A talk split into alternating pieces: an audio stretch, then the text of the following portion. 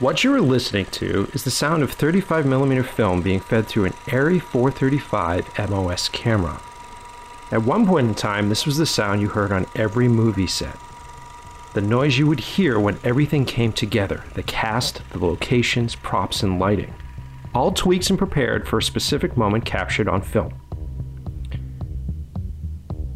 Modern filmmakers really don't get to hear this sound anymore, unless, of course, you're lucky enough to be on a Christopher Nolan or Tarantino set. And most DPs and cameramen don't even own this gear now. Trade it away for a Red or Alexa or some other new digital camera. Honestly, the only places you can still find these cameras is where I am today. My favorite film gear rental house, Rule Boston Camera. Now, for some reason, a lot of young filmmakers are afraid of rental houses. Some think that you'll need a lot of money or you'll need some tremendous insurance policy just to rent gear. Isn't there some sort of super special handshake needed in order to have a relationship with these guys? Honestly, that couldn't be further from the truth.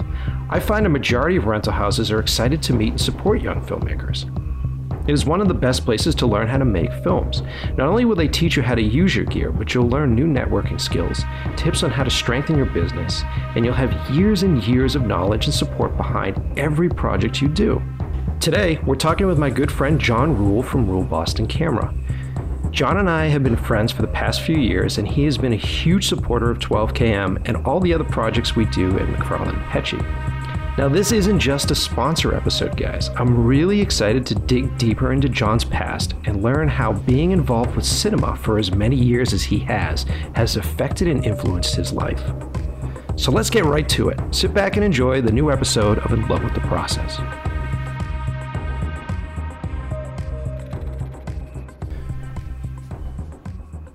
Hello, everybody, and welcome to uh, the new episode of In Love with the Process. Today, I am hanging out in one of my favorite places in Boston. I am here at Rule Boston Camera.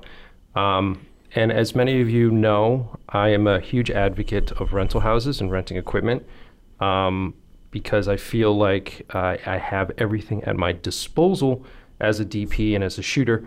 Um, and it's also a really cool place to just hang out um, and uh, chat with uh, film nerds. And I that's kind of why we're here today.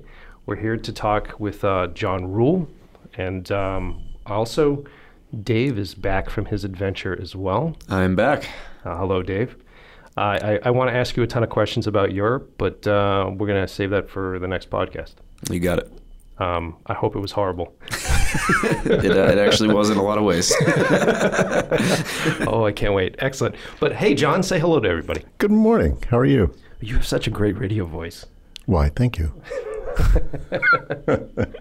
um, so yeah, like what I was saying is, um, I genuinely, I mean, this isn't some plug. I, I genuinely really um, love uh, hanging out in rental houses because I, te- I typically do not own my own gear. I try not mm-hmm. to, because it's a very difficult thing to have such a a big overhead and then still make it as a freelancer today because of you know budgets and prices and all that kind of stuff.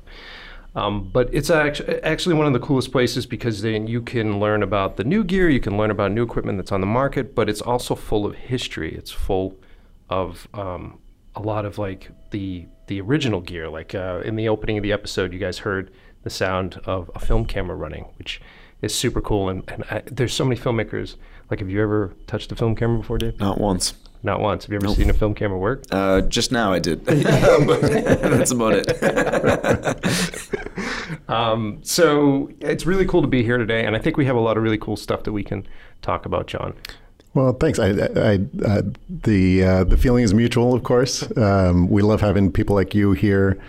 Um, you know, part of the reason why rental houses exist is to support the local community and the artists who are part of that community. And uh, you know, folks like you who come in and, and come in with with ideas and enthusiasm and excitement, and and uh, you know, your needs and your imperatives sort of drive what we do here. And uh, you know, it's only through folks like you saying, "Hey, I got this idea. I want to try something new." You know, that that lets us uh, both up front and in the back room, sort of figure out, hmm, okay, do we have all the component pieces? Could we make this work? Nobody's ever tried this before, but let's do it. uh, and and you bring the kind of enthusiasm that really drives us and makes us happy to come into work every day. Well, it's great. I mean, honestly, I consider uh, folks like you guys as part of a team, and for us, it's always project to project. And every every time we have a new idea, every time we have a new film, it's it's almost like starting a new company. You know, every time you do it, um, and it's really nice. I mean, honestly, it's like you guys have been a, a, a part of almost everything we've ever done, just because you guys are the premier rental place here in town. And then I think I've been I've been renting from you guys for at least 17 years at this point. It's been a long time. Wow. Yeah. We, we appreciate it so much. I, I can't even tell you. Thank you, Mike. Um, well, I mean, in the beginning, like it, so for me, in the beginning, when I started doing my stuff, I started as a an assistant for um, corporate for corporate gigs, basically. I worked for this uh, producer off the Cape named John Sutherland. Oh, sure. I know You John. John? Yeah, of course. Yeah, John's a great guy. I actually haven't talked to him in years. Um, but uh, I started uh, when I got out of film school and I was looking for a gig and I went back to my parents' house because, you know, I was broke at that point. Um, and at the time, this was not pre internet, but internet was still pretty infant. So I was going through the yellow pages. So literally picked up the yellow Wow. pages, flipped through, and looked for production companies in the yellow pages. And I found John um, Sutherland in the Yellow Pages, and uh, called him up, and I was like, "Oh, you got it? It's cool." Called him up and was like, uh, "Do you need an assistant?" And he ended up hiring me um, to to actually label VHS tapes for his dubs that he did. The perfect first job in film. Yeah, exactly. Yeah. exactly. That's great. Um, but then uh, quickly, because he's a small, uh, smaller production company, um, I ended up rising the ranks pretty quick, and I ended up doing PA work, and then ended up in the lighting department, and then ended up actually shooting stuff with him. Um, and that's how I think I first found you guys was through him, because it was like, hey, do me a favor, drive up to Boston, pick up a camera, pick up some sticks, pick up a tripod, and that's back when you guys used to be off of Comm Ave. No, no, no, no. You guys used to be uh, in uh, Watertown. Probably over, yeah, the Watertown right, office. Right, because ComAv Yeah. was uh, Boston Camera. Right. Right, and you guys were over there. So it was the Watertown office. And you guys were down in the back, and it was pretty cool. It was a cool Yep. little spot. Um, hidden away from prying eyes. yeah. yes. Yeah. yes. Um, but uh, so that was how it started, and it was just sort of coming in and picking up pieces of equipment, and then meeting the guys. And at first, as a young, um, as a young uh, filmmaker or a young person in the industry, it was kind of daunting. Like it's this big house, it's a big rental house, and they have all this sort of stuff. And I, um, at first, I remember being just sort of like, okay, let me just grab this piece of equipment and get in and out of there. You know what I mean? Um, and it it took a few it took a few years for me to sort of open up and start to have conversations with people that worked here. And then the more people that I talked to, the more I became friendly with folks, and the more that we'd come in and start nerding out about stuff. And and you know, fast forward to today when I come in and like I can't see Brian at the front counter without having like a 45 minute conversation about comic book movies. Um, so that being said, that's how I found you guys. That's how I came to be involved with this company. Um, and yeah, I feel like I'm doing way too much promotion. Oh no, Mike, keep going. this is fantastic. Um, so let me uh, let me let me just dive right in here, and I'll ask you a couple questions, and then we'll start from there, and then we'll loosen up a little bit. Yeah. Um, so let's talk about let's talk about your origins. Like, how did you get into the rental business? Well, I I had gone to Emerson, um, and uh, originally as an actor out of out of high school. You know, Whoa, I didn't know that. Classic, uh, you know, uh, musical nerd, and uh, you know, got a couple of great parts in high school, and figured, oh, well, I'll just be an actor, and uh, went and went to Emerson, and and literally within the first two weeks, I realized I do not belong here. These guys are, are crazy talented, and and uh, so I, I quickly looked around for something else to do, and and, uh, and a lot of my friends there were doing films, and uh, and so I really enjoyed the, the the production aspect of it much more than I thought I would, and uh, so I ended up doing a lot of film projects, and and eventually working at uh, Blake Films. I don't know if you were around when when Blake Films was around. I don't think so. So that was that was the first um, lighting and grip company here in, in Boston, and uh, and I think at the time that I joined, it was a couple of old New England telephone vans converted with some really old Mole Richardsons and and uh, a couple trucks here and there and and um, uh, so I worked there for a number of years and and uh, uh realized that I really enjoyed the tech. Uh, you know, I'd been on a bunch of productions, um, most notably, get ready for this, Friday the Thirteenth Part Two. Wow. Yeah, I worked on that. wow. What did you do on that? so I was uh, I was night crew, and uh, so for three days I was hanging uh, 2K Mighties about 20 feet up on the trees on, on you know climbing ladders, nailing nailing plates to the trees and and uh, hanging these lights and gelling them. And uh, where did they shoot that?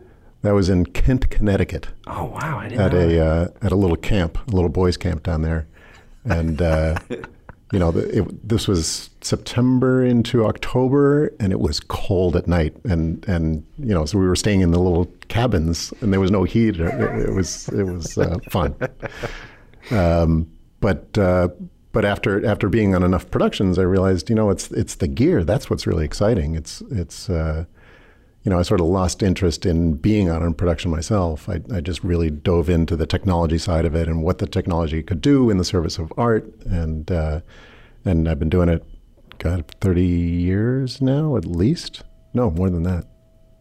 Thirty-seven years, mm. if you can believe that. That's pretty awesome. Um, yeah, yeah, and uh, you know, starting with lighting and grip, and then um, in 1982 I started uh, Boston Camera Rental, mm-hmm. uh, and that was with with um, somebody else's money. And uh, but I was the you know I was the vice president and started the company, uh, and um, ran that for eight years. Left for a year, and then started my own company, Rule Boston, Rule Broadcast Systems. Mm-hmm. And then about 20 years after that, then we ended up merging with Boston Camera Rental, and uh, and now we're just one big happy family. That's awesome, man. Yeah, I had no idea yeah. that you were on Friday the Thirteenth. That's really funny. um, you had yeah. a you had a really good point there, like gear in service of the art, like gear in service mm. of, of that. Um, I think that that's a really important thing to talk about because I. I, without, I often get on tangents on this show, but without getting too far on a tangent, I feel like uh, some of the tide has shifted in the past few years at least where I feel like gear starts to come before the project for at least a lot of like um, uh, manufacturers and folks that are selling the gear and, and, and, doing that sort of thing. So it becomes a really difficult task for a young filmmaker, um, especially if you're told that like, look, you're not a real professional unless you have this specific piece of gear. You're not a real professional unless you own this kind of camera and you have all this sort of stuff. Um, and I, I, feel like that. I don't know if you still feel that. Do you feel like you need to own equipment to be a, a filmmaker these days? Uh, well, I don't now after uh, after hanging out with you for a couple months. But I mean, but seriously, before that, uh, renting wasn't even really an option, or it, for me, it wasn't. I didn't even consider that. Um, How come? Know, Why didn't you consider it? I didn't know it was. I didn't know it was an option. I thought that you know, oh, you just you make some money and you buy a camera and you buy you buy gear enough to support yourself. So when you get a job, you have all the stuff there, and uh, you know that was it. I thought that was. And you went to film school. Yes, yes. Yeah, we'll get in. That's a whole other podcast. um, so, well, I think I think part of that is uh, a result of the DSLR uh, generation, the, exactly. the, revolution. You know, exactly. when when uh, a lot of kids came out of film school or uh, got into the business at that time and we're able to do amazing things with DSL, DSLRs, and and uh, um, as a result, they didn't have that that exposure to the rental house that the more traditional, you know, hundred year old model uh, would have given you at that at that point in time in your career. Um, and I think I think the pendulum has started to swing back, uh, where where people are still buying a lot of gear, but a lot more uh, companies and individuals are renting. Um, sort of in line with the with what's going on in the in the globe, what's going on around the world, where people are are uh, renting cars on a sporadic basis, you know, Zipcar, right, uh, right. or renting houses through Airbnb, or uh, I saw another one this weekend where you can uh, it's like Airbnb for RVs. So if you want to rent an Airstream for a weekend, you know, you, you can do that. And and I think uh, people in general, particularly the newer generation of, of people coming into the industry, are are just naturally predisposed towards renting equipment and not owning stuff and not having to take care of it and not having to deal with the with the um, the economy of uh, of owning your own gear, Right, maintaining it and paying taxes and depreciation and all that kind of stuff. Well, and uh, I mean, the, the speed and the, the the rate that things turn around these days is is ridiculous. Like the idea of going out, and, you know, everybody got really excited when Red came out. You know, and Red was the camera, and that was going to be the thing that you owned for the rest of your life. And you buy yourself a Red camera, and and you know, every producer on the market was like, "Do you have a Red?" You know, and that was how you got hired. Um, but then that that camera's outdated immediately, and and and at this point, you know, I have a lot of other friends that are DPs that do own gear, and they're all selling their gear off because you can't keep up with the tide, basically, because it just seems to be changing so rapidly, you know. And then you have places like Netflix and and uh, a lot of these new media outlets that are demanding to have stuff shot at like 6K, and like they have all these requirements, and you just can't keep up with that stuff. And I think that um, my philosophy was always like, I just don't even want to get in that game. Really, I don't want to get in that game because then, as a as a DP, you're beholden to what you own, you know. And so, like every time a job would come in, and a director would say, you know, hey, I'd love you to do this thing. You're like, oh, well, I gotta I gotta pay off my you, red is perfect for this job, you know, like because I, I own this camera, it's perfect for that gig. And then uh, you often find that that isn't the case, you know. So basically I'm sort of running in circles here, but I, I think that um, the idea for at least me, for and this is uh something to take away from this, is that gear is a tool, specifically a tool for whatever job you want. And every time you do a job as a creative, your tools are different based upon the needs of what your idea is, and you just don't want to become beholden to that, if that makes sense. Mm-hmm. You know, and I think that's one of the reasons why I quickly became, you know, buddies with you guys because I knew that you guys have, you know, access to everything that's new, and you guys are keeping up on all that, the updates. You guys are keeping up on everything, and I can literally just say to a client like, "Yeah, yeah, yeah, sure, we can take care of all that stuff," and then you get on the phone with you guys and go, "Okay, how do we figure this out? How do we make this work?" Um, and there's a bit of safety in that as well, where you know if you show up to a shoot and there are rental stickers on all the gear, then you know that there's sort of an insurance behind all that stuff. You know that if the piece of equipment goes down, you know that if the camera's um, crapping out on you, then you can just make a phone call to a gear company and go, guys, I need a replacement really quick, or how do we fix this sort of thing? You know what I mean? Yeah, and, and that's certainly one thing I have to say in in um, support of the traditional rental house as opposed to some of the uh, the new peer to peer rental models, where uh, you know if you've got a very important shoot, very important client, uh, and you've rented from you know a peer to peer agency, um, there may not be support behind that piece of gear. So uh, you know if you rent from a traditional rental house and if something goes down, let's say a camera explodes, uh, you know, the rental house will be there within a few minutes with a replacement camera, and that's that's sort of what that's the promise, right? That's our our value proposition, um, and that's an important part of what a rental house does for people is to give you that insurance, particularly as you're out there making a living with those tools. Um, and then the other thing is is that uh, yes, we have we have uh, state of the art equipment, and we have um, you know really good view as to where technology is at the moment and where it's going. But we're sort of also a um, a repository of best practices. So we from from exposure to all these different clients, all these different shoots and shooting conditions, we sort of develop this understanding that it, that it is hard to achieve without that exposure. Um, so we know what works best under certain conditions. Uh, you know what uh, motors might work best with what lenses and what cameras, and and uh, you know because the the filmmaking equipment ecosystem is so complex right now uh, between uh, because there's so many more components than there were back in the days when we were listening to film cameras right between between the, the video transmitters and the monitors and and uh, and and LUT boxes and And then like just the uh, support you know, just and everything Yeah, yeah. um, Yeah. and they all need to work well with each other, and uh, they all need to work. Period, of course, but um, Mm-hmm. but they need to work well, and they need to support each other in a in a holistic way, and and that's the kind of thing that that uh, it, that's research and development that rental houses do as a matter of their business. Uh, you know, put all these things together, and make sure that they work, um, because when we put them out in the field, our name's on them, and uh, and that's really important because we know you, Mike, you're out there in the field, and and uh, and we don't want to let you down. Um, you know, one of the reasons why we end up hiring um, over and over. We end up hiring people who are filmmakers themselves. Uh, you know, people who are regularly on weekends out doing productions. Part of the reason we do that is that we want we want our employees to have a deep familiarity with the gear. Right? We want them to understand how the menu structure works, how how things go together. You know, what could possibly be wrong or what might happen to our customers out in the field. But the other reason is that that uh, our employees need to have empathy for what you're going through. So, um, you know, in a, in a customer service environment, you want to be able to respond quickly to what's happening with a customer. And the way that happens is through a deep-seated sense of, sense of empathy. Like if if Mike Pecci is out in a, in a shoot and the camera's down and everybody's looking at him, we need to feel that in, in the gut of our stomach. You know, we need to understand what that feels like to have people looking at you. And because we're all filmmakers, we do. We know exactly what you're going through out, out in the set, and uh, and so it becomes really super important for us to support you in the best way that we possibly can. That's awesome.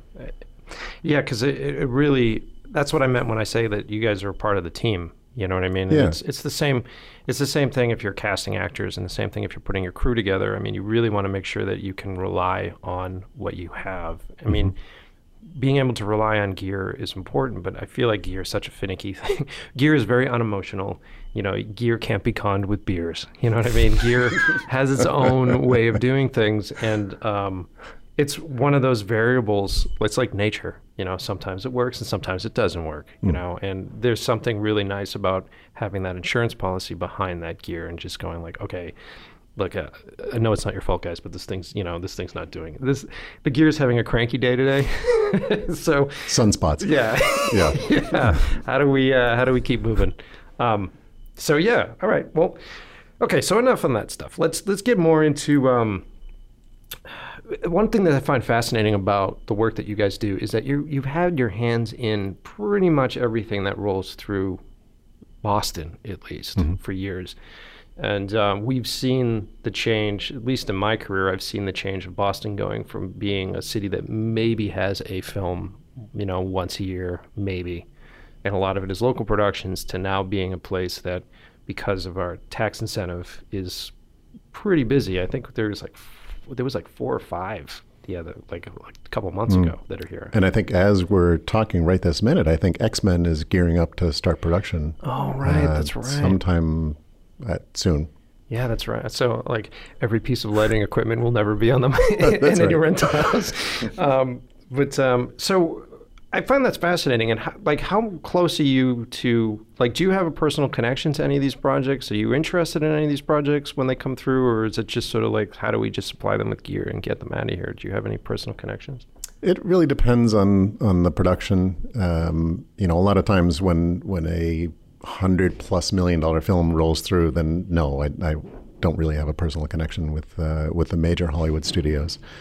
Um, the flip side of that is somebody like uh, Screen Gems. Uh, you know, they've they've come into town and they've done uh, in the last four months uh, three different small uh, five million dollar budget uh, films, and I have a very deep connection with them, uh, and uh, and we've supported them, you know, uh, to the best of our abilities, and um, so it really it really depends. Um, you know, we've got the out of towners, we've got the local folks. Uh, you know, the tax incentives have spurred a lot of local productions as well as um, as out of town, and so there's a lot more independent film. Um, you know, commercial production also benefits from the uh, tax incentive because the um, the low end of the tax incentive is only about fifty thousand dollars in order to qualify Yeah. uh, for the tax credit, and that's fantastic, and that's something that not a lot of other states have. Um, and and the reason that's there is to spur local productions, independent features, um, you know, TV series, uh, whatever it is that that uh, that we're doing locally. Um, so I, you know, I think that one of the reasons I wanted to be in this particular business is that it's about relationships, you know, and uh, you know, I, it was never my interest to be in a commodity business in any way. You know, to uh, to to squeeze five cents out of a transaction. You know, that that's just never interested me. And and I think what's always been great about the uh, the this particular industry and being a rental house in the central center of the industry is that we have exposure to all kinds of really exciting, uh, creative, uh, hyper. uh, uh, volatile people, and uh, and that's been really great for me. You know, I, have so much. I, that's the best part of this whole uh, my my career arc. I think is the people that I've met along the way, and and the projects that I've been a part of. Um, you know, just seeing what creative people can do that ends up on the screen is just really exciting to me, you know. um, and it's it's maybe a bit nerdy and and uh, uh, a bit sentimental, but but that's what's important about this industry.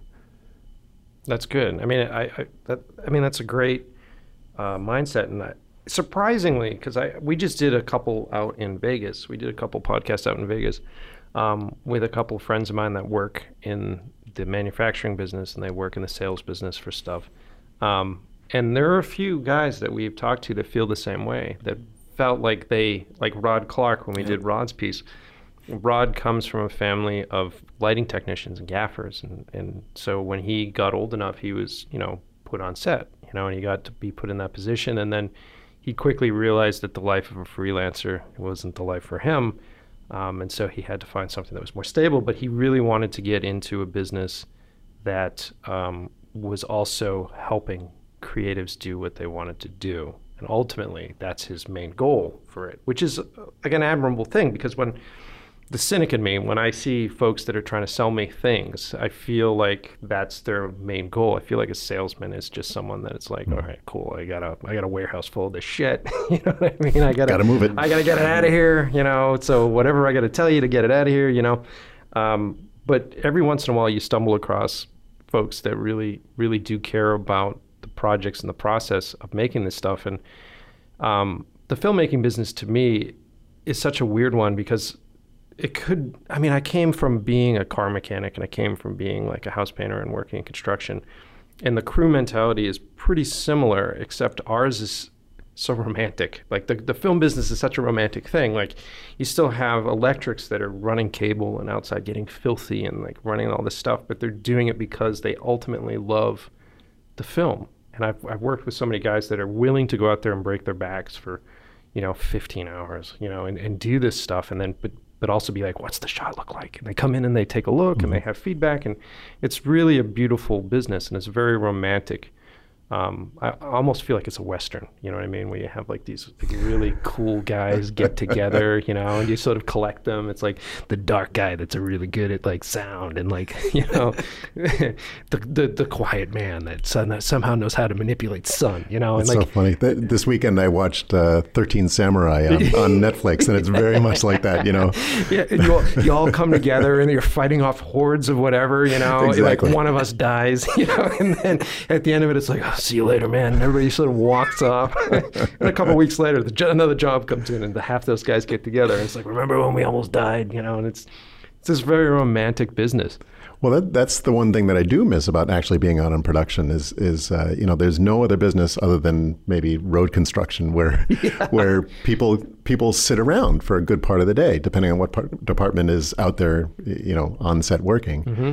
And uh, so you have th- these tremendous opportunities during the course of the day to get to know your your fellow uh, your colleagues and uh, uh and hang around and talk and and uh, and expound on things, and then and then you you're in the in the fever pitch of battle, right? And then and then you have time off again, uh, and and there's no other job where you can not get yelled at for sitting around talking, you know. uh, and I really enjoyed again the personal relationships that you get on set. Um, you know, my wife was a AC for uh, 17 years or so. Oh, no kidding. And uh, you know, just she would always talk about these deep personal relationships that she had uh, from working on set. You know, there's it again to use the uh, the warmongering uh, lexicon. You know, it, it's like going into battle together, where where uh, you know you're you're you're battle tested. yeah, and, and and you know to you get even further on a tangent, the other thing I really like about it is that um, you see these very surreal life moments when you're on film sets, strangely. And it's like the one job I've ever had where it just seems to breed these very odd moments. And a, a very a specific story. When I started years ago, I started in the lighting department. So I was I somehow convinced on an independent film that I could be a gaffer. I don't know how I did it, but I convinced these guys that I could. Which at the time I was like, I have to learn about like power distribution quickly. you know, it's like one of those things. And we were shooting in uh, not too far from here, like downtown, really dirty Allston, very dirty Allston, and they, very low buck, very low buck production. And we're in this split home, you know, and it's in a rough neighborhood. And we're in there, we're shooting all day, all night, long, long shoots. And I have lights set up outside, and there's a massive thunderstorm rolling in. And I'm like, okay, we gotta we gotta chill. Like I gotta unplug everything. We gotta chill. You know, I don't have a lot of experience, but I know that this we should probably stop shooting. you know? Like this is the moment we should probably just you know hang out. And so we're just we close all the stuff down. It's that moment of breather that you have on an independent film set because you're running 100 miles an hour. You know, the most important thing is to get the shot. And so you strangely have like this sort of moment of silence. And I remember just sitting out on the front porch with a bunch of other crew members, and um, we're watching as like these dark, dark, dark clouds are rolling in, you know, and you know, lightning and everything coming out of it. And uh, You gonna insert a sound effect right there Yeah, later, yeah, later yeah. Cue- in the cue- editing process. Cue thunder. so, so as we're sitting there, the split, the the the door to the, the house next to us bursts open, right? And this woman, I, I remember it being a woman. This woman comes running out, and she's yanking a kiddie pool with her, and she comes running out on the front lawn, sets up this kiddie pool on the front lawn, goes back in the house. And then this guy comes out, and he's got like those old school, like metal lawn chairs. He puts a lawn chair right in the middle of the kiddie pool, and they're like strung out. Like these guys are like really strung out. And so they have the kiddie pool, and they set up a radio, and he's sitting in this kiddie pool with a radio running next to the kiddie pool, and then we watch as the roommate runs across the street and disappears into the neighbor's yard. And so we're sitting there watching this, and he comes running back out with the hose from the neighbor's house, which is running. And he's running as far as he can get, and the hose yanks him. So he's in the middle of the road because the hose won't go the distance. And he's trying to like project this water from the street using his thumbs to create a stream. And he's projecting this water into the kiddie pool with a guy sitting in a metal chair, a woman sitting in a metal chair, one or the other, and a radio playing as this massive thunder electrical storm starts rolling in from the distance. And I remember just sitting there with this crew of people going, Where are we? It felt like we stepped through like a David Lynch door. I think you're describing a dream. No, this couldn't totally, have happened. It's totally true. I swear to God. Um, but yeah, and and that memory. I mean, that was God, 14 years ago or something like that. And that memory is vivid and burned Mm. in there. And it's just one of these weird little experiences that you only have when you're on film sets. Well, I think I think that's one of the greatest things about the industry is that is that almost every crew person that I know is a really good storyteller because there's just so much material.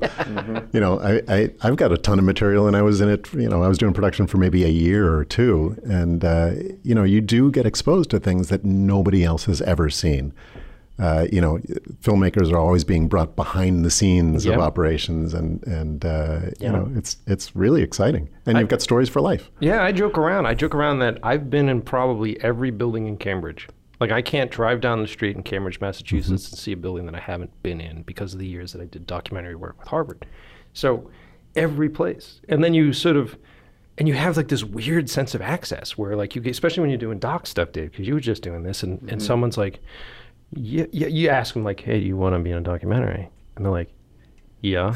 And then uh, suddenly it's like they just open their bedroom doors. Like everything's Yeah. available to you. And they're like, sure, you want to see what's in this closet back here and you want to see what's going on over here. And so you have this really weird sense of access into other people's lives that you would never get. And, and, you know, especially in this city, I feel like this city's still kind of innocent.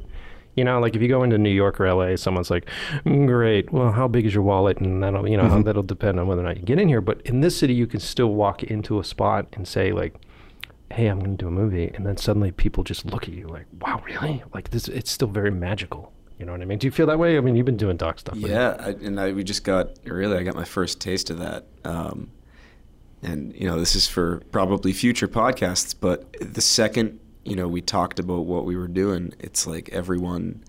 It was like we knew them for ten years, and uh, we uh, through mutual connections that we had never met, we got into like the depths of Parliament and like a, a backstage tour from this guy in the House of Lords who we had never met, and it was. It, it was amazing how much he vouched for us to get us in there through all these guards, and we were just these dudes with big bags of equipment walking in straight into Parliament. So uh, it was, uh, it's it's really cool. I can't wait to hear all about that stuff. I can't wait to hear all about it. Um, so so yeah, so let's get back on track here. So, um, well, John, actually, you and I were hanging out recently actually we went to a, f- a movie recently. It was like you, me, and RJ. We went and saw John Wick 2. That's right. Yeah, classic. Which was actually a, a wonderful viewing experience with you guys. yeah. I just thought about it the other day because I just watched John Wick 2 again because I, I, guess it's out now on, on demand and the movie is just so much fun to watch. I forget whether you had seen the first one or not. Uh, before we went, I don't know if yeah. I had before we went, but I have okay. seen it. You have seen it since. Yeah, yeah, yeah. Which did you like better? I like the second one better. Me too. Yeah, I mean, by a long shot. Yeah, have you seen? Have I've you seen, seen neither. Oh, dude, they have he, they they fight with taxi cabs. they have like a kung fu fight with taxi cabs. yeah. Here we are promoting John Wick too. But yeah. um, but um, when we were hanging out that day, you and I sat down, had some beers, and I found out that you used to be an illustrator, right? You mm-hmm. wanted to be an illustrator. What? Tell me about that stuff. Well, I, I had been a cartoonist you know, probably since I was 11 years old, and and uh, and I, I used to emulate the cartoons in at in the margins of uh, Mad Magazine. and I, right now, I can't remember the name of the artist, but uh, but but he was a big influence on me. and um, so I, I, had drawn cartoons all through high school, and uh, and then when I was at Emerson, I did a cartoon for the um, for the the Emerson newspaper called The Adventures of God, and uh, uh, so I, you know, it's something I've always done. I, I, I have sketchbooks filled with, uh, you know, uh, just doodles and and. Uh, you still you still do them? No, I haven't done it for a really really long time. Uh, but it's like riding a bike; it's still in there, right? It's still in there, yeah. The, yeah. the fluency might be a little bit diminished, but yeah. but I could still do it. Yeah, and and it's it, it's definitely like a muscle that, that just needs to be worked. And and if I sat down, you know, for any length of time, I'm sure I could start it up again. Well, what would uh, what would inspire you when you were drawing? Is it people that would inspire you, or is it moments, or is it? I, I think uh, juxtaposition, really. You know, um, doing maybe it's surreal, but uh, doing uh, juxtaposing people and objects that shouldn't be together, and you know, or or uh, or objects that uh, that talk and do things that you wouldn't expect them to do, and uh, um, you know, I, I I, I wasn't big on, um, you know, a traditional comic book form. I was, I, I, think, if anything, I was more of a New Yorker one panel kind of guy. Oh yeah, yeah. And uh, uh, but again, and, and what's funny is that my, I think what started me on my career when I was 11 years old or so was was crawling around in the attic of my house and finding a bunch of sketchbooks from my dad Oh, no and he hadn't drawn in, in maybe 25, 30 years. And, and uh, I discovered these drawings and I'm like, wow, this is kind of cool. I could do this. and, and, you know, someday my kids are going to discover this box of sketchbooks in my basement. And uh, it's like an Indiana Jones movie at this cool. point. Yeah, yeah, exactly. Um, and, uh, you know, there's, there's certainly like, uh, like the Monet's blue period. You know, there's there's definitely the drug period in my drawing, but where things got uh, increasingly more surreal. But uh, uh, and maybe that's why I stopped. Who knows? Um, but I think I think that the act of creation is sort of universal, whether it's whether it's filmmaking or drawing. You know, whether it's a, a singular act of creation um, like writing a book or or uh, or drawing or painting or whatever, or if it's a collaborative creation like filmmaking, mm-hmm. you know, it's all kind of the same thing. You you you have an idea. Um, maybe it's not fully fledged out. Maybe you just dive in with the with the germ of an idea. Mm-hmm. Um, but uh, you know, for some people, the the process is about discovery, you know, and, and for drawing, for me, that was a lot of it. You know, I'd, I'd start with a line, and that small line would inform what the next line was going to be, and, and then halfway into the drawing, I'm like, oh, okay, yeah, I know the, I know where this is going, uh, and uh, you know, of course, we don't recommend that that filmmakers do that. but the you know the, the the truth of the matter is though that that is the game still, and I, I I feel like as a as a director, I still do that same thing where you have your idea, you have that germ mm-hmm. of an mm-hmm. idea, and then you try to do as much of your homework as possible, and you're like, okay, well, this is how I think this thing would go, but you know, I'm I, I, I, I don't know all the variables. And the problem with film is that there are so many different variables that, like you were saying, you do a line and you see where that line's going to lead. You know, it's the same thing with filmmaking where you go, okay, I'm going to start here, and but I'm going to work with this person. I'm going to hire this person to be production hmm. designer, mm. or I'm going to work with this concept artist, or I'm going to work with this musician. And you just know that they're going to take that next line in a very strange direction. And you hope, at least I do, I hope that they'll, they'll take it in another direction. And then you, while mm. you're just sort of that person strapped to the front of the train, you're just sort of trying to conduct it and go, "Ooh, there's a really cool tangent. What if you just pull it back just a little bit this way, and then we'll go that way, and then hey, everybody catch up with this person, and then everybody else is trying to get their lines onto that point." Yeah, serendipity plays a huge part in, yeah. in uh, what ultimately ends up on screen. And then you know you have something exciting. Yeah. You know, I think that there's something so boring about having everything on the page first and then having everything boarded completely and then you just go through that process and then you're like, okay, yeah, yeah. Halfway through filming, you're like, okay, this is just miserable. this, there's nothing new happening, or you know, you're looking for like that really cool moment, you know. Um, but I think that exists, like you were saying. I think that exists if you're an illustrator. I think that exists if you're a chef. I think that exists, hmm. Um, you know, if you're a musician or if you're a filmmaker. And it, for me at least, that's that's you know I am 39 today. It is my birthday. Plug plug. So, um, but happy birthday, Mike. Thank you, thank you. But I mean, that's what keeps me happy. You know, it it sure as hell isn't money, and it you know sure as hell it's not wealth and having all these different things. It's it's really just having the ability on a Monday at like 10 o'clock to be able to sit down and just go, hey, let's just talk and see where this goes. You know. I love it. Yeah. What do you think, Dave? You're really quiet over there.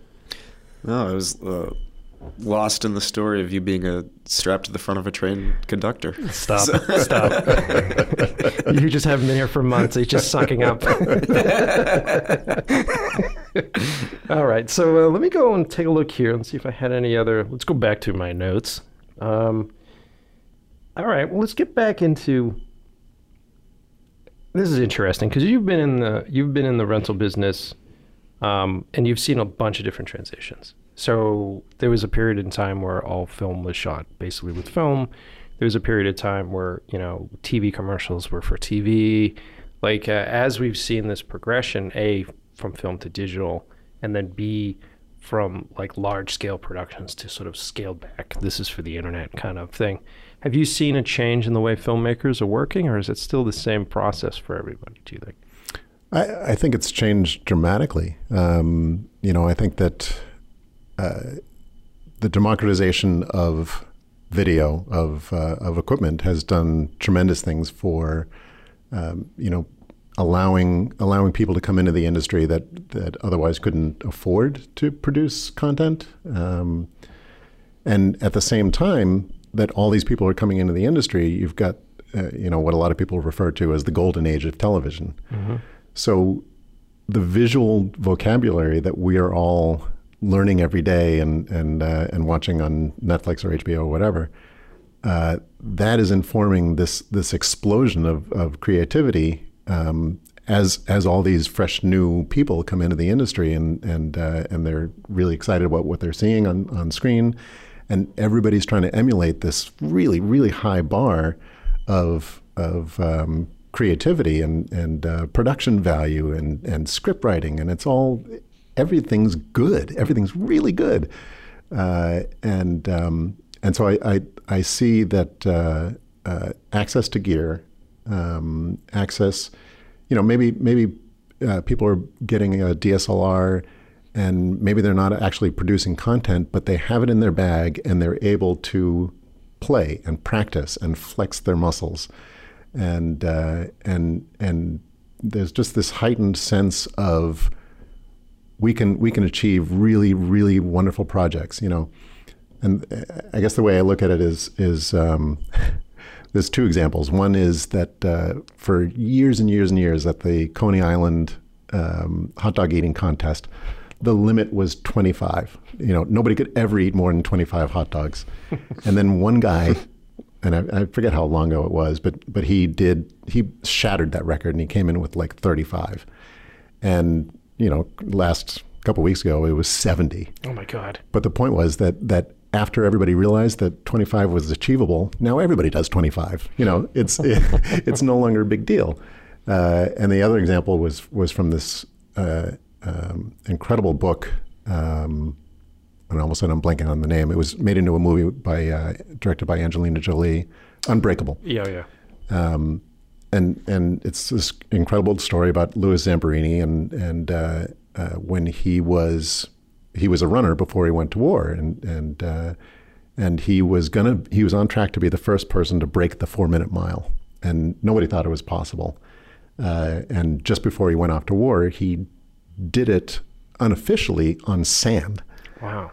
Um, and of course, eventually the record did get broken, but now everybody does a four minute mile. You know, it's not a big deal anymore. And and the point I'm trying to make is that there are there are mental uh, barriers that we put up uh, collectively mm-hmm. to say that we can't do certain things. And and I think in the filmmaking space, you know, uh, that notion that that we regular Joes can't produce super high quality content is gone. Everybody everybody understands that that you get a bunch of friends together, you get some relatively decent gear together at at pretty low cost, you can make something phenomenal. And uh, as long as your directing is tight, your script writing is good, you know you can make world class uh, art. And uh, and I think that's that's a change that you know probably just over the last five six years uh, we've seen that, and, and it, and it really makes, you know, combine that with the fact that technology is so incredible right now, the ability to, um, you know, for a DP in particular to to forge his artistic vision in the um, uh, in what's going to end up on screen. You know, it's not being left in the hands of the colorist. Sometimes, sometimes it is. Um, but these are these are incredible times for technology uh, for art, the for the expression of ideas, and uh, you know I've never seen anything like it, and I've been around for thirty years plus. Well, since that transition, since uh, a lot of I guess amateurs or younger people now have access to all this cool gear, mm. it must be cool to see sort of like growth with returning customers and people that use your gear a lot. And you know, the first time they come here and you know rent this cool camera, and then you know see them years later, you know what they're doing now.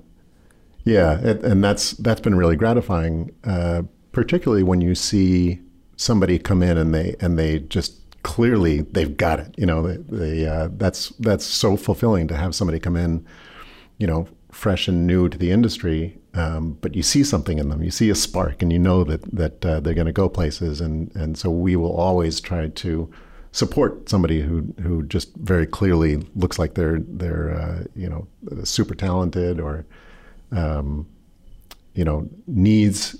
I, I, look for somebody who needs, and I think you're you're definitely one of them. Like like you cannot get up in the morning without creating something or thinking about a shot or, or something. Yeah, you know, I drive I drive Gina crazy. yeah, like you physically can't not. Yeah, and uh, um, and I, you know that's the kind of people that that we look for and try to support wherever possible. So, uh, so yeah, seeing them go through their career is is uh, really rewarding. This seems like a good spot to take a break so I can do a few reads for our sponsors. These guys continue to support the show, and I'm more than happy to talk about how awesome they are. First up, Puget Systems. Are you in the market for a new edit system? Tired of every software update making your machine run slower? Do you want a system that runs faster than the three choices that you get from Apple? Then I seriously suggest you look into buying a PC. They have faster, easily upgraded, and Puget Systems support and technical help blows Apple Care out of the water. I have been cutting on their systems for almost two years now, and I haven't had a problem yet. Go to PugetSystems.com. They have made it easy for you to get started by allowing you to select the software you use and automatically pairing it up with the right computer model for your needs. Seriously, go check them out. PugetSystems.com.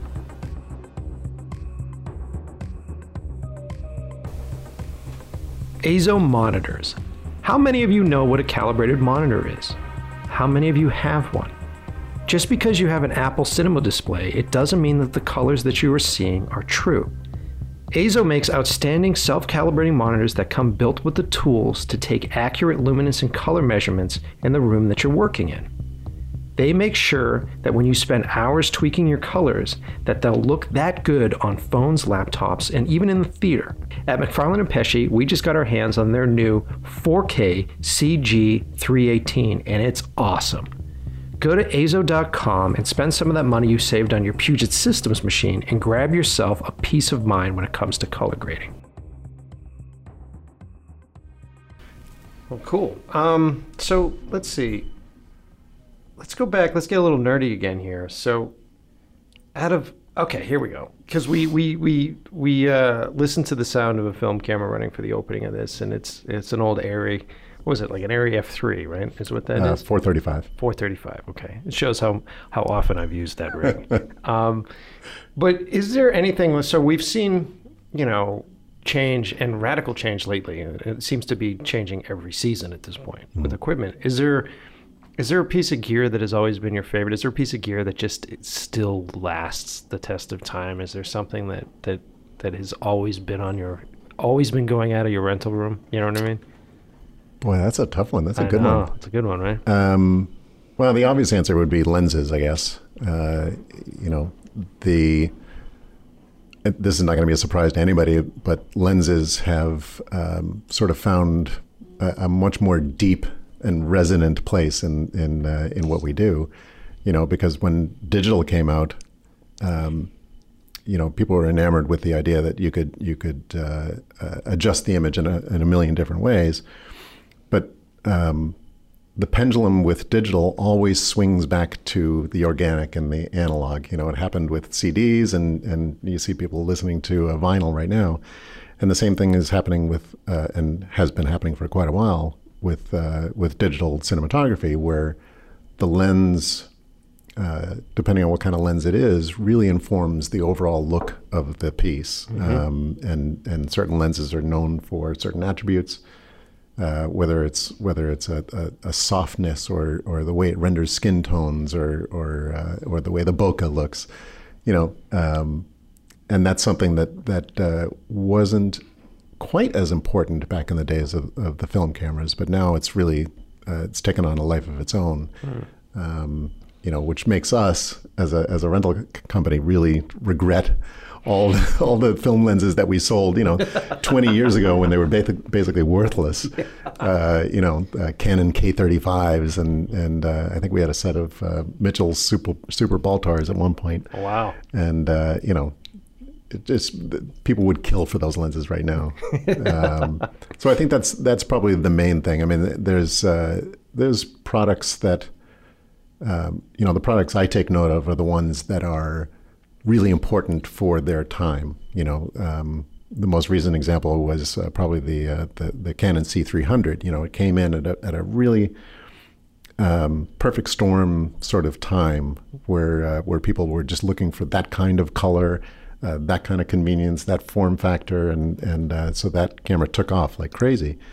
Um, the original, uh, the Sony F55 was another camera that that came in just when it was needed. You know, something mm-hmm. in, in, a mid price range, super high quality, lots of control over the over the image. Um, you know, things like that. But I also just love staples. You know, like a like an O'Connor 1030 head or or Weaver Steadman head. You know, just stuff that's literally been around for 30, 40 years. Um, you know, just solid, solid equipment that does what it's supposed to do and doesn't pretend to be anything else other than what it is. It's great. I mean, I say that to a lot of young folks all the time. They ask, "Well, what kind of gear would you buy?" I'm like, "C stands." Yeah, sure. Like I have, you sure. know, I have a collection of like six C stands that I've had since I started, and mm-hmm. you know, I use them on every job. You know, and they've paid for themselves probably seven times. You know, and it's just You know, it's, there's certain pieces of gear that I feel like even 10 years from now, you're going to walk on a set and go, okay, that's still here. this is a really well made thing that's that's still kicking around. Um, You're, you're making me wonder now what actually when the first C stand was invented. I don't know. We're gonna have to find that out. Yeah, that's an internet search. that's an internet search. Which Can we can we cut in a little piece later on when you edit this after I've done the research and I can pretend like I knew instantly when the C stand was first invented? Can we do that? John, that would be lying. and I don't lie on this show. That's fake news. Yeah. Okay. We won't do that. Um, but your your points about lenses are really um, is really on par, I think, because as a shooter, when I started, I came out like right when digital was kind of rolling out, and it was um, you're either a, a real DP in quotes, and you're a guy that shoots film, and that's what you do. And everybody that was shooting film at the time was like, you know, digital is just it's home video cameras. It doesn't matter. It doesn't matter. Um, and this was back when I was doing early film work with like a Canon XL1 or XL1S.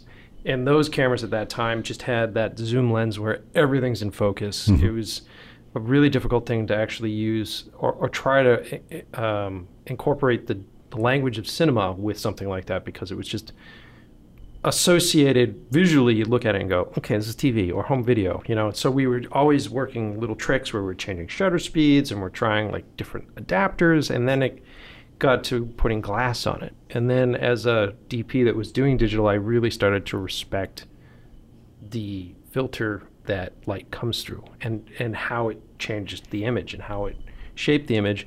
And even today I, I, I still look at digital cameras as just the recording device. You know what i mean? It's like okay how am i going to take this beautiful picture and lay it down on something that is archived? You know and, and i mm-hmm. you know you want the highest resolution possible for certain things sure. You know megapixels blah blah blah blah all that kind of crap. But i really have a passion for lenses and I really have a passion for actually busted lenses. Like I love old school, dirty, dingy lenses because in my mind, you know, if you go if you get in the car with me and go for a ride, I haven't cleaned my windshield in like 6 months. For artistic reasons? No, it's just life. it's just life. Like I'm, I'm seeing the world through filthy glass all the time, and you know, and you know, my eyesight gets a little weird sometimes, and it, it- like you're always looking at the world through imperfect stuff. And so when I see a lot of this new technology, and I've seen some of these. Uh, th- these new lenses that are just too perfect and everything just feels too perfect and it, it's i can't connect with it. It just it's almost like cgi at that point where you're looking at it going okay well you know this is obviously not real. There's nothing real about what this is. And i think that there's been a, a, a trend in filmmaking where people feel like they need to correct all the imperfections that are that are caught while you're shooting because they feel like for them as a as a filmmaker whenever you're doing anything and you're looking at your movie afterwards you're like oh god i fucked that up or this looks like shit and like you you're so hyper focused on those things but you you tend to forget that when you show it to an audience as long as your characters are great as long as your story's great as long as you have the ability to charm folks with what you're telling then they're going to be infatuated with what they look at and they're going to subconsciously fall in love with that stuff. Like if i go back and watch like die hard which is one of my favorite films as a kid. There are moments like uh, when he takes, uh, I can't remember the bad guy. It's terrible. The uh, long-haired blonde guy. Hans Gruber? No, the other. The The other other one. guy. the- you- no, tell Carl. Was it tell Carl your brother's dead? I think it was Carl. Um, and him and Bruce Willis are having like, that like really brutal fight scene, and Bruce Willis wraps the chain around his neck, and he like runs down the stairs, and he pulls the guy over, and the camera like bumps into stuff like six or seven times, and there's all these crazy lens flares that now everybody's like, well, I need to have those lens flares. But at the time, it was like, well, there's a light in the shot, and you got this lens flare just because that's what happens with the lenses. And so you watch it, it has so much character that now when I watch films, I feel like all that is missing from it. And you almost watch this stuff that's too perfect, and you go, "Ah, I just don't believe that there was any human hands on any of this. So could you draw a parallel between that and music, where where if the music is too perfect, if it's um, you know if there's no soul to it, Yeah. then you can't really relate to it in the same way that, that you relate to a live band, for instance, where where anything can happen, and and sometimes you you have imperfections, you know. I completely. And, and to go even further down that rabbit hole, I, f- I feel like with a lot of our entertainment now, it's there isn't any sort of emotional co- context. So I feel like uh, at this point, I can, right in the middle of our interview, I can pull my phone up and I can start watching anything. Like anything is at my disposal. And with music in particular, I had this conversation the other day. Um, I feel like the only time now that I have a real personal connection to music because I no longer can go into a store and like go through the process of pulling up albums and looking at albums and looking at artwork and feeling very connected physically to something. I feel like the only time I have that personal connection is if I go see someone live. Mm-hmm. Like if I go see an artist live, I'll remember who they are. I'll remember how I felt. Um, but these days, it's more like, well, I was listening to Spotify, you know, and, and most of the time, folks are like, yeah, I was just listening to Spotify. I heard this great song on Spotify, and there's this great Spotify channel, and and you're like, yeah, but who's the artist? And you know, what is that like? What are they trying to? What's the story? Like, who's the artist? I, like, I, I'm sure it's just a generational thing, and I'm sure it's because I'm getting older, John.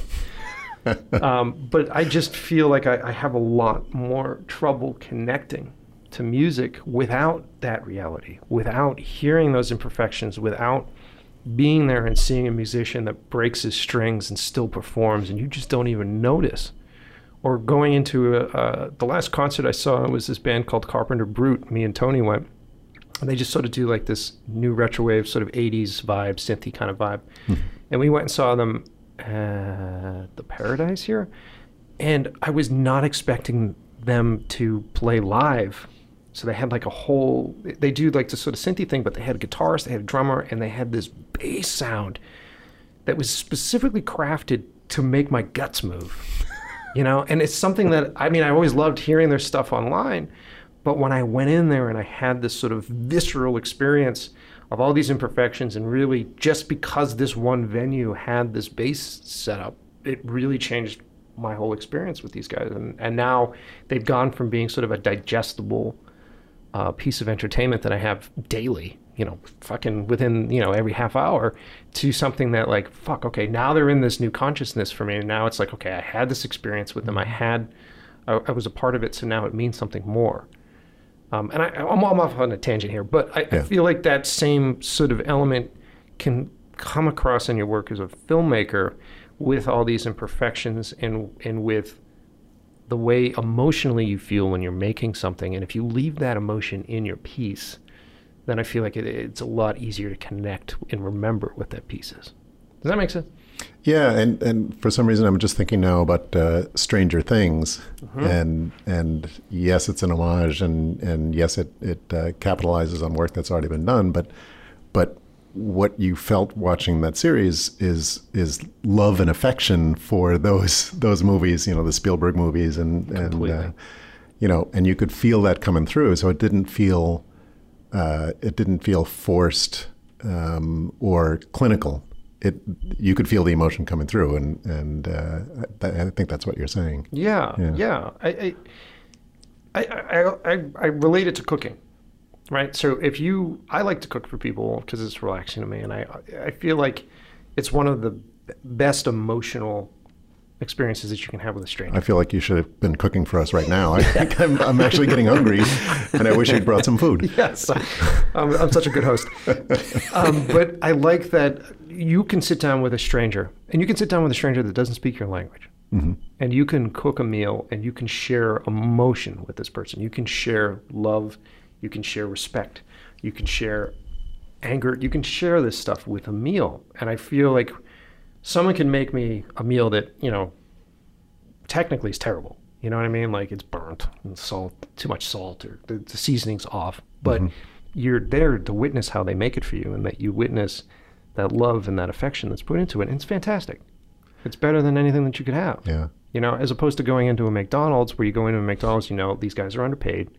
You know that there's a lot of stress and anxiety in, in that work environment, and so you're just eating that and you're going, oh, oh, it's like this is not. I mean, sure, it's satisfying one some sort of primal need that I have, but ultimately, I'm tasting all of that crap that's there. It's funny. I'm not on Facebook a lot, but I have one rule, and that is uh, you're not a friend of mine on Facebook unless we've actually shared a meal together. That's awesome. That's a good It's a, rule. it's a good way to, you know, keep it tight. Yeah, that's You know, fantastic. That's fantastic. And meals, I think, are so important. Like before I do a project with a lot of folks that I'm working with, with crews or, or teams, I, I either want to share a meal with them or I either want I, I'd like to cook with them because I think that it's the best way. It's the best way to break the ice. One of my early jobs was as a prep cook in uh, in the Wursthaus in Cambridge. I. So I'm just offering my services. If you need a prep cook, I can do that. Yeah, I cook. I cook too much these days. these pants are tight at this point. Um, but yeah, okay. So we got off on a, a couple of really great tangents there. You know what? I think we should just wrap it out here. And uh, Yeah. I want to thank you for letting us hang out um, today and talk to you about some stuff. And then, really, let me get back in and just do a, a bit more plugging for you guys. Um, if you are in the Northeast um, and Boston, obviously, but anywhere in the Northeast, and you're looking for a good place to rent from, uh, Rule Boston Camera is definitely my favorite. But if you're not, like I said before in the beginning of this podcast, I feel like it is crucial for you to develop a relationship with your local rental company. And I say local meaning whoever's in your town, right? because ultimately you're going to get that connection that you're going to need. It's a fantastic resource for you. Um, there's a lot of learning that you can get and a lot of training that you can get from these guys. And then there's something just very comfortable for your clients to know that whatever is on set, that unknown thing that constantly has its mind of its own and will go down, is protected um, by a rental house.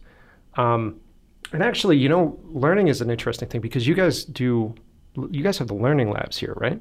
Yeah, we do um, almost weekly learning labs where um, you know we'll bring in a manufacturer to talk about uh, a particular product, or or one of our guys will do a um, a learning lab on a set of products, sort of you know examining features and benefits of all the different types of, of things, and um, and I think that's you know for us again going back to relationships and being a part of the industry, it's it's always been really important for us to uh, to be as integral and as essential to the industry as, as we possibly can be. And it's not just renting on a transactional basis. It's it's uh, being a part of the educational process. It's it's being part of the community.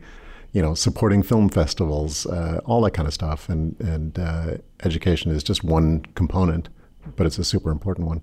It's actually smart too because, you know, like you were saying, Dave, like you didn't know that this was available to you, like rental houses are available to you.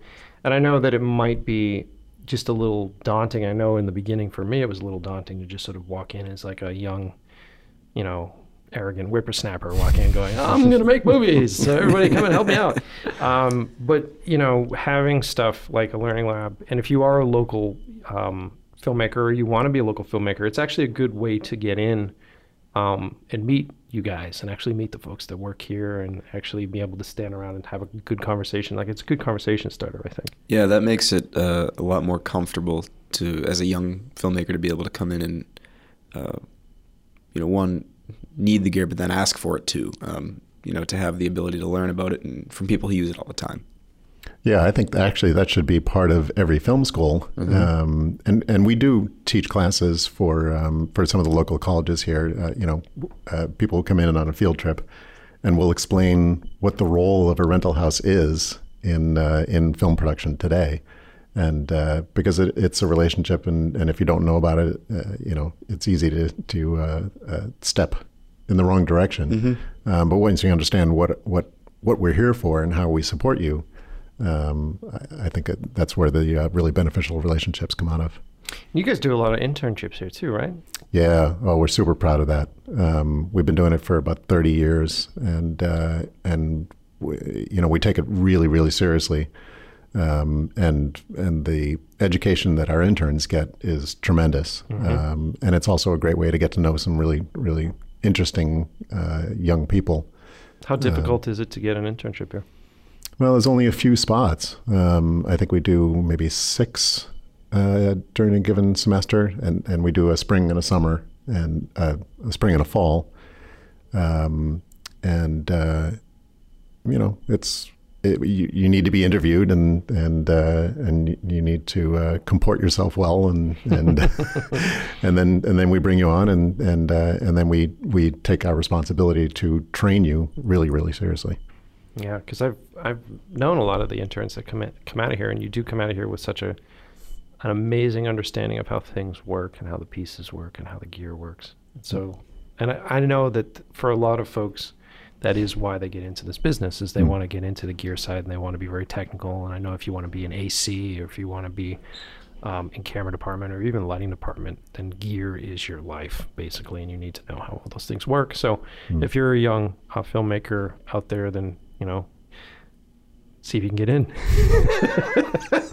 and I think if you can't get into that, then there are the learning labs and there are these different opportunities um, to uh, become a part of what you guys do. Um, so I think that's going to be, I think that's going to do it, right? I think so. All right. Is there anything that you want to plug, John? Is there anything that you want to push? I want to plug you. I, I think you're doing a great job, and Oh, and uh, and and I so appreciate what you're doing, and and I think it's uh, inspirational for a lot of people. Well, thank you, man. And, and and for all of us, I mean, one of the reasons why I'm doing this podcast is to just hang out with people that I like, Mhm. really, and just I feel like we have these conversations all the time whenever I show up, and Yeah. I have these conversations with other people, and I feel like just documenting them and putting them down. And if you're someone that has the patience to listen to an hour and a half long podcast while you're working out or on the bus, then perfect. Yeah. I think this is a good way to to uh, to chew through your morning. Yes, preferably while eating something, right? Exactly, exactly. All right. Well, thanks for being on the show, uh, Dave. Thanks for being here, and Of course. then Thank you, Mike. thanks for listening, everybody. Thanks for listening to this episode of In Love with the Process. I highly suggest you go hang out and make friends with the guys at your local rental house. It will change the way you shoot your projects.